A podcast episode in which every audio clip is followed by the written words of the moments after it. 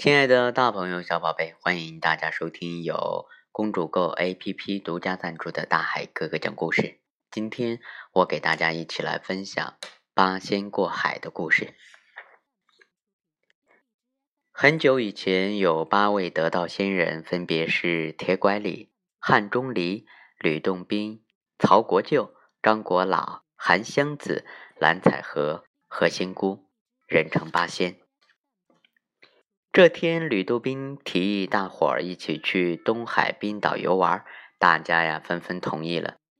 八仙途经东海，看见海面波涛汹涌，一时兴起，决定斗法，看谁的法力更高强。吕洞宾说：“大家把自己的宝物扔向海中，借着它渡过大海，看谁更有神通，如何？”说完，他就将仙剑丢进海中，脚踏仙剑而去。铁拐李说道：“哦，这主意不错，我也去了。”说完，就将拐杖变成嗯小船一样大，站在上面，随浪远去。接着，汉钟离把他的芭蕉扇丢到海上，跳下去站在上面。其他几位仙人也大展神通。张国老倒骑着毛驴，韩湘子坐着箫，何仙姑乘着莲花，纷纷飘在了海面上。蓝采和站在拍板上，曹国舅踩着玉板，都在海面上漂浮了起来。一路上，大家全力使出法力，大海被闹得翻腾不已。这时，大海之下的龙宫剧烈摇晃起来，龙太子顿时恼火。派虾兵蟹将前去查看。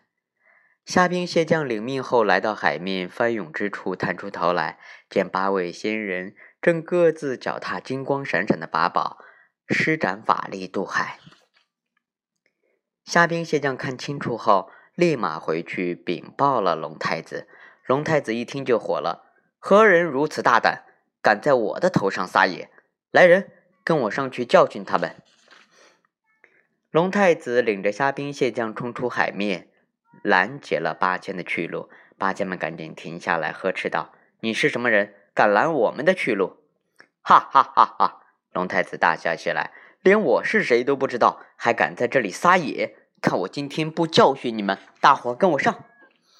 八仙一看这架势，顿时火了，纷纷拿起法宝与龙太子大打起来。八仙法力高强。虾兵蟹将纷纷倒下，龙太子看情形不对，立马现出原形，一条青龙逃向了海底。蓝采和眼明手快，趁龙太子逃跑的时候，丢出拍板打向他的头部。不一会儿，一条青龙慢慢的浮出海面。曹国舅一看，坏了坏了，这青龙恐怕是龙太子。如今蓝采和将他打死，龙王恐怕不会善罢甘休。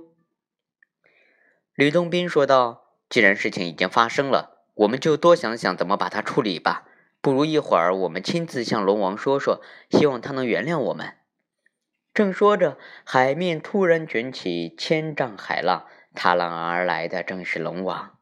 龙王看见自己的儿子已死，不由分说的呵斥八仙。大胆，居然敢害我的龙儿，受死吧！曹国舅看见龙王气势汹汹，连忙拱手道：“龙王，我们刚才是一时失手，才误杀龙太子，请你原谅。”龙王哪会轻易的放过八仙？他双手一挥，狠狠的对身后的虾兵蟹将下令：“给我杀！”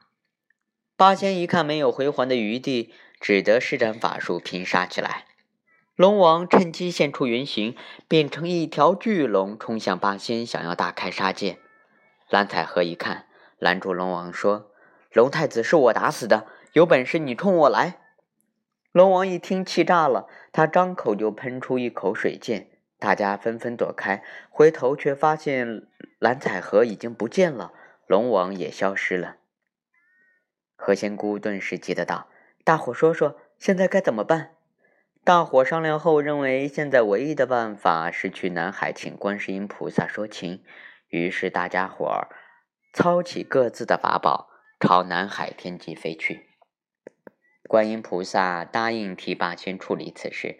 他找到了龙王和被关押的蓝采和，首先要蓝采和将拍板送给龙王，弥补自己的过错。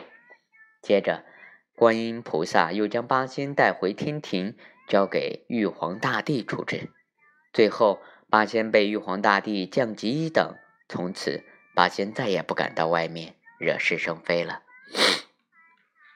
亲爱的大朋友、小宝贝，今天大海哥哥给大家讲的八仙过海的故事到这里就要和大家说再见了。